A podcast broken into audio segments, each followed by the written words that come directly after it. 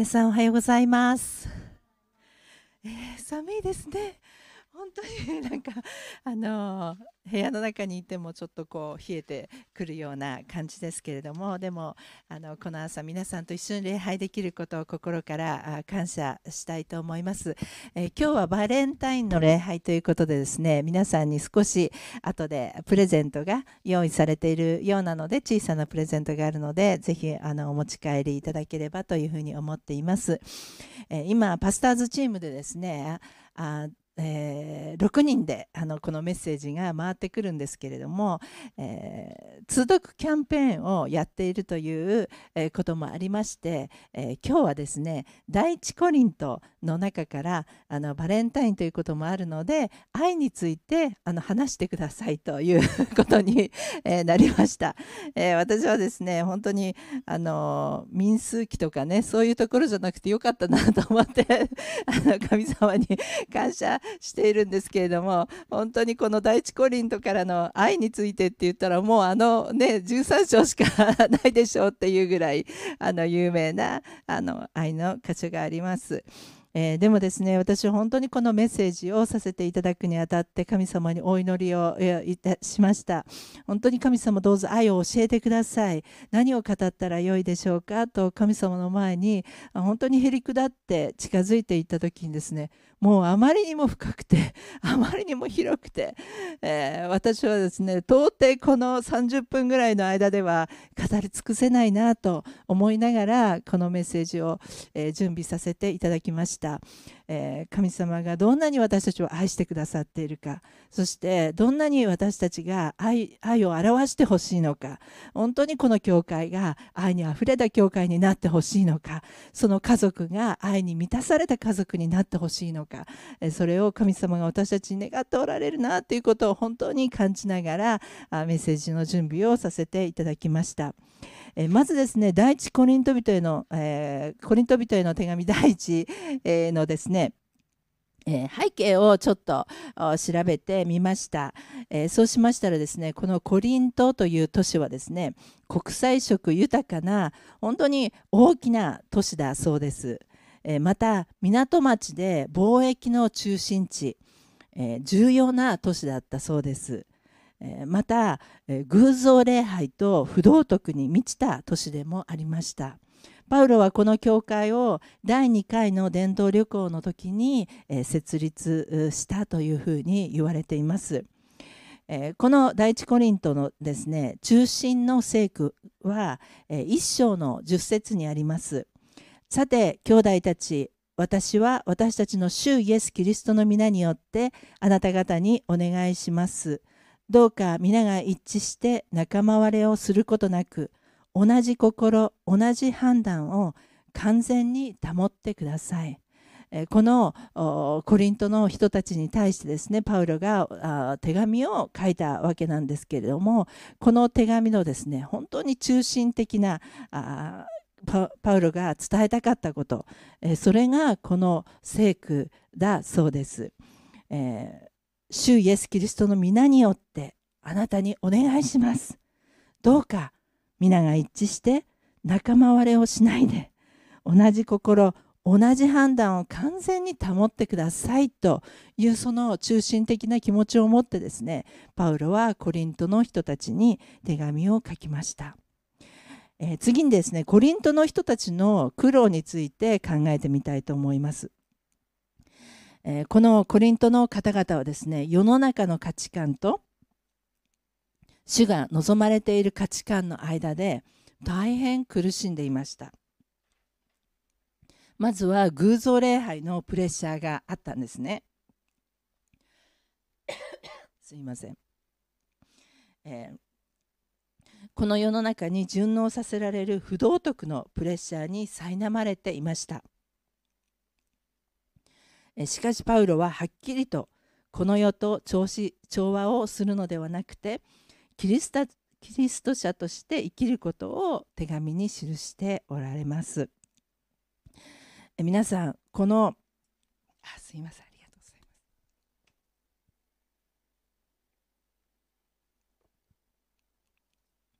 ます。えこのですね偶像礼拝のプレッシャーとえこの世の中の不道徳、えー、から来るプレッシャーというのはですね本当に私たちにも当てはまるんじゃないかなというふうに思うんですけれども皆さんいかがでしょうか？この東京でですね生きていく中で、えー、まだイエス様を信じている方々があまりにも少ないですね。そして偶像礼拝がはびこっている、えー、私たちがこの地上で生活していく中でですねそのようなプレッシャーを毎日毎日抱えているんじゃないかなというふうに思いました。さて、えー、この第一コリント先ほど言いました13章の1節から13節を、えー、お読みしたいと思います、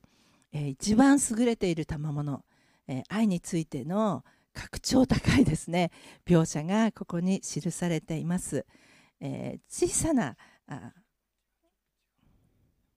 あ役はちょっと違いますか？はい。じゃあ、えーじゃあこちらで読みたいと思います、えじゃあ皆さんで一緒に読みたいと思います。3はいたとえ私が人の威厳や見つかいの威厳で話しても愛がなければ騒がしいドラやうるさいシンバルと同じです。たとえ私が予言の賜物を持ちあらゆる奥義とあらゆる知識に通じていてもたとえ山を動かすほどの完全な信仰を持っていても愛がないなら私は無に等しいのです。たとえ私が持っているもののすべてを分け与えてもたとえ私の体を引き渡して誇ることになっても愛がなければ何の役にも立ちません。愛は寛容であり愛は親切です。また人を妬みません。愛は自慢せず傲慢になりません。礼儀に反することをせず自分の利益を求めず苛立たず人がした悪を心に留めず不正を喜ばずに真理を喜びます。すべてを耐えすべてを信じすべてを望みすべてを忍びます。愛は決して絶えることがありません。予言なら廃れます。威厳ならやみます知識なら廃れます。そういうわけでいつまでも残るのは信仰と希望と愛。これら3つです。その中で一番優れているのは愛です、えー、こんな愛をですね 一体誰が持つことができるだろうか。あというふうに思います。私たちは皆不完全で迷いやすく、えー、失敗の多いものなんですね。私の母がよくあのみんなを笑わせる一つの言葉があるんですけれども母はよくですね今日の少年明日の老人って言うんですね。もうまばたきの間に年を取ってしまう、えー、そういうふうに言います、えー、若い時の美しさや強さは儚く一時のもので、えー、私たちは皆年を取っていきます、ひとときの華やかさだけを見て惹かれたとしても、え時として、え時とともにですねさまざまな変化があります。えー、若い人たちはですね、まあ、美しい人に惹かれると思うんですけれども、えー、でもみんな変わっていきますね。本当にその中で私たちの中に本当の愛が試されていきます。え、神は愛なりと言われる通り神様自体が、え、愛です、え、でも愛というのは一人でですね成し遂げられるものではありません。え必ず相手がいなければ達成するものではありません、え神様は愛する存在として私たちを作りました。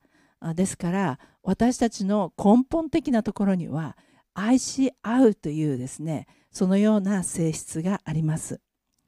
また愛とはですねふわふわした形のないようなものではありません、えー、壮絶な戦いということも言えます。えー、皆さん、えー、女性の方ですねバレンタインにチョコレートをあげたことがありますか？きっとあると思うんですけれども、えー、私はですね一番最初にチョコレートをあげたのは小学校5年生の時でした、え本当に大好きな人がいてですね、えー、そして、えー、チョコレートをあげました、えー、グループでですね本当に仲良しで毎日毎日小学校が終わると壁新聞委員っていうのがあってですね 毎日壁新聞を6人で作った作っていたんですね女の子3人男の子3人だったんですけどもすごく仲良くなってそしてその中の男の子がですね本当にですね優しくてかっこいい男の子だったんです。で私は その男の子に チョコレートをあげました。えー、サマーランドでですねあのそのグループでですねデートに行ってですね2人2人でですねそのジェットコースターに乗って ませてますよね10歳ぐらいなんですけど、それが私のですね初めてのデートだったんです。そんなですねふわふわした気持ちっていうのは誰もがこう抱えるものだと思うんですけれどもでもそのふわふわした気持ちは恋だとは思うんですが愛とはちょっと違うと思いますね。恋が本当に愛に発展して、えー、それはそれが続いていく時に私たちの中に本当に大きな決意や、えーえー、壮絶なですね戦いが、えー、愛の中には起こってくるんじゃないかなというふうに思います。えー、最も大切な戒めは愛することだというふうに、え、聖書の中には書かれてあります。マタイの福音書22章の34節から40節までをまた皆さんで一緒にお読みしたいと思います。3はい。パリサイ人たちはイエスがサドカイ人たちを黙らせたと聞いて一緒に集まった。そして彼らのうちの一人立法の専門家がイエスを試そうとして尋ねた。先生立法の中でどの戒めが一番重要ですか？イエスは彼に言われた。あなたは心を尽くし命を尽くし知性を尽くしてあなたの神主を愛しなさいこれが重要な第一の戒めです。あなたの隣人を自分自身のように愛しなさいという第二の戒めもそれと同じように重要です。この2つの戒めに立法と預言者の全体がかかっているのです。はい、ありがとうございます。えー、まず第1番目に神様を愛すること、えー、このことを主が望んでおられます。どうやったら本当に深く主を愛することができるかなというふうに考えた時に私は本当に自分自身の罪と向き合う時私たちはようやく神様の愛の深さについて理解することができるのではないかなというふうに考えました。イエス様は十字架にかかって血を流すことによって私たちの全てをあがなってくださいました。誰よりも自分は罪人だと認識している人こそですね幸いだと言えるのじゃないでしょうか、その人は誰よりも神様を愛するようになります、あの、えパリサイ人たちはですねいつも自分を誇っていました。でも罪深い女たちはですね本当にイエス様の前でひざまずいて、えー、泣いて泣いてですね、えー、そして、えー、自分の心を注ぎ出して愛していったんですね、え次の聖句をお願いいたします。じゃあここ私読みますね。すると見よその町に一人の罪深い女がいてイエスがパリサイ人の家で食卓についておられることを知り香油の入った石膏の壺を持ってきた。そして後ろからイエスの足元に近寄り泣きながらイエスの足を涙で濡らし始め髪の毛で拭いその足に口づけして香油を塗った。イエスを招いたパリサイ人はこれを見てこの人がもし預言者だったら自分に触っている女が誰でどんな女であるか知っているはずだ。この女は罪深いのだからと心の中で思っていた。するとイエスは彼に向かってシモンあなたに言いたいことがありますと言われたシモンは先生お話しくださいと言った。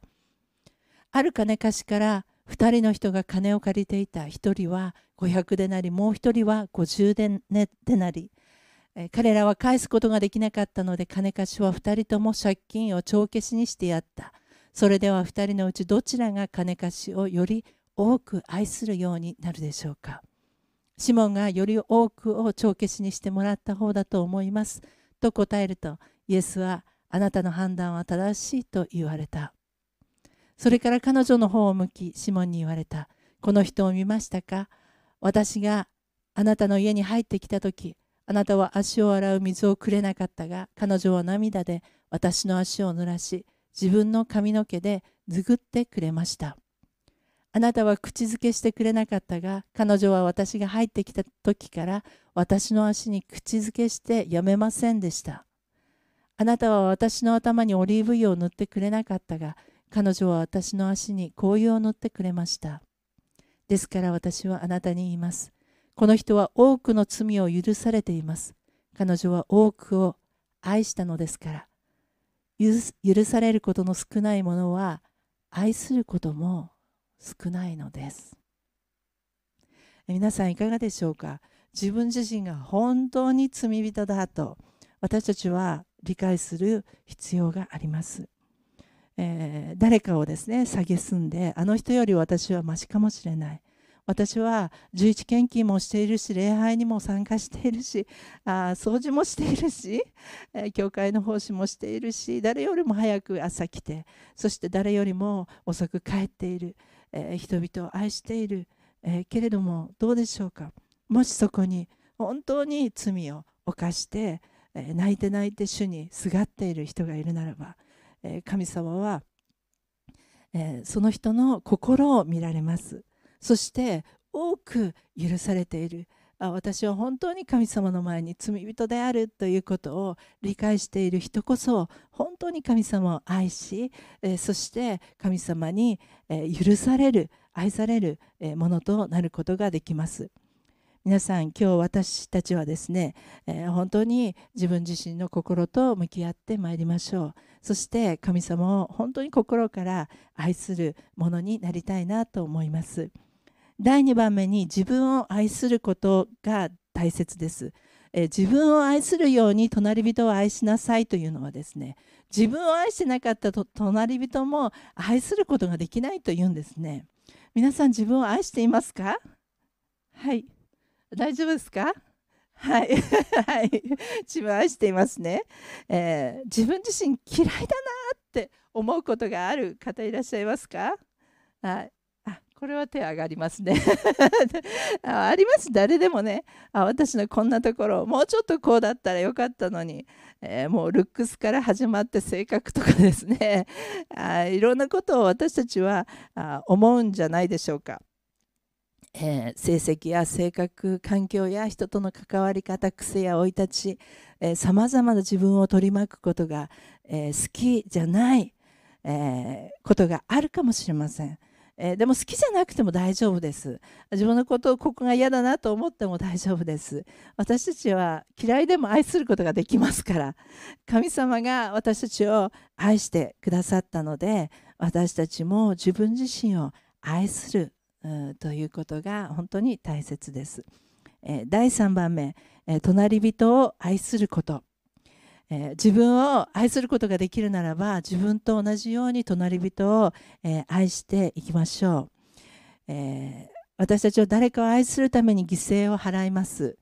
誰かを愛するために時間やお金を使います。誰かを愛するために心を使います。また誰かを愛するために傷つく権利を捨てる必要があることがあります、えー、皆さん私たちは時として誰かを愛するために傷つく権利を放棄することが求められることがあります。傷つきたくない。まあ誰でもそうですね。えそういう思いが強いと人を愛することは難しくなります。えー、愛することは、えー、その中に傷つくことも含まれています、愛するために強い信念と決意を持つ必要があります、え今ですねあのあんまり若い方々がお付き合いすることがちょっと少ないんじゃないかっていう言われていることを時々耳にするんですけども、えー、お付き合いをする時にですね本当傷つきたくないって私たちは思うんですけど、えー、そのことを第一番目に思ってたら誰ともお付き合いすることできません。えー、本当にですね恋した時に、えー、頑張って近づいていかないとねあのそう傷つくかもしれないけど、えー、頑張ってください皆さん。えー、傷つきます絶対、えー、うまくいかなかったら傷つくしうまくいっても傷つくんですね、えー、既婚者の方々はねもう愛し合ってる夫婦でですね傷ついたことのない方っていらっしゃいますか？いないですよね。もう本当にね傷つくんですよ。ね？はい先生ね？ね、残念ながら私たちは人間なので、えー、本当に深く愛そうと思えば思うほど、えー、傷つきます。えー、でも、え傷つくことをですねある時は私たちは放棄してそして隣人を愛する、えーことをするようにしたいと思います。はいえーそうですねえー、次はですねあのパウロがですね本当に面白い記述だなと思うことがあるんですけれども、えー、肉を食べていいのか悪いのかっていう記述ありますね。皆さんそこまで行きました？まだ読んでないかな、えー、偶像に捧げた肉を食べていいのか悪いのかというところがあるんですね。皆さん私たちは本当に自由でですね何を食べることもできます、えー、何を飲むこともできます。どんな生活をすることができできます？もうどんな洋服を着てもいいし、どういう生活をするのも私たちは許されていますでもね、え、パウロがね言うんですもし周りの人たちがあなたがするそのことによって、えー、つまずくならそれはやめなさいっていうふうに言ったんですね。まあ、ある人が肉を食べていました。えー、それは全然自由です。えー、でも他の人がですねああの人が食べている肉は偶像に捧げられた肉じゃないかあその肉を食べることは偶像礼拝につながっているよという人が周りにいたんですね。そしたらパウロはですねじゃああなたはその肉を食べるのをやめてくださいというふうに手紙で書いてるんですね。あ肉を食べるか食べないかっていうことでもですねこの聖書の言葉になるぐらい本当に細かくですね配慮をするようにとパウロはあ語っておられるわけです。皆さんどいかがですか？大丈夫ですか？皆さんの生活そのものがですね全部自由なんですけれどもでも誰かのつまずきになるようなことをしてないでしょうか？ちょっと胸にね手を置いて 考えてみるとですねあつまずきかなねもしそういうことがあるならばあパウロはですねそれはやめてくださいというふうに言っているわけです。この頃の偶像はですね皇帝礼拝だったというふうに言われています。皇帝をですね崇拝している。だからその肉を食べる食べることは皇帝を崇拝していることになると言ってですねつまずいた人がいるというんです。え皆さん私たちの行動生活その全てがですね人々を愛することが動機となりますように。また神様の栄光を表すことが動機となりますように。えそのことを私たちをいつも思っていきたいと思います、え私たちの人生は限られていますね、えその中でどう生きるか私たちは考える必要があります。この地上では始まりがありそして終わりがあります。天では始まりも終わりもありませんけ永遠の世界です。ですから私はこの地上の生活どのように生きるのか神様を愛し自分自身を愛しまた隣人を愛する生活をしたいと思うんですね。え先日父が天に帰りました。皆さん本当にお祈りをありがとうございます、え6年間の拘束ですね。本当に、え長い戦いがありました、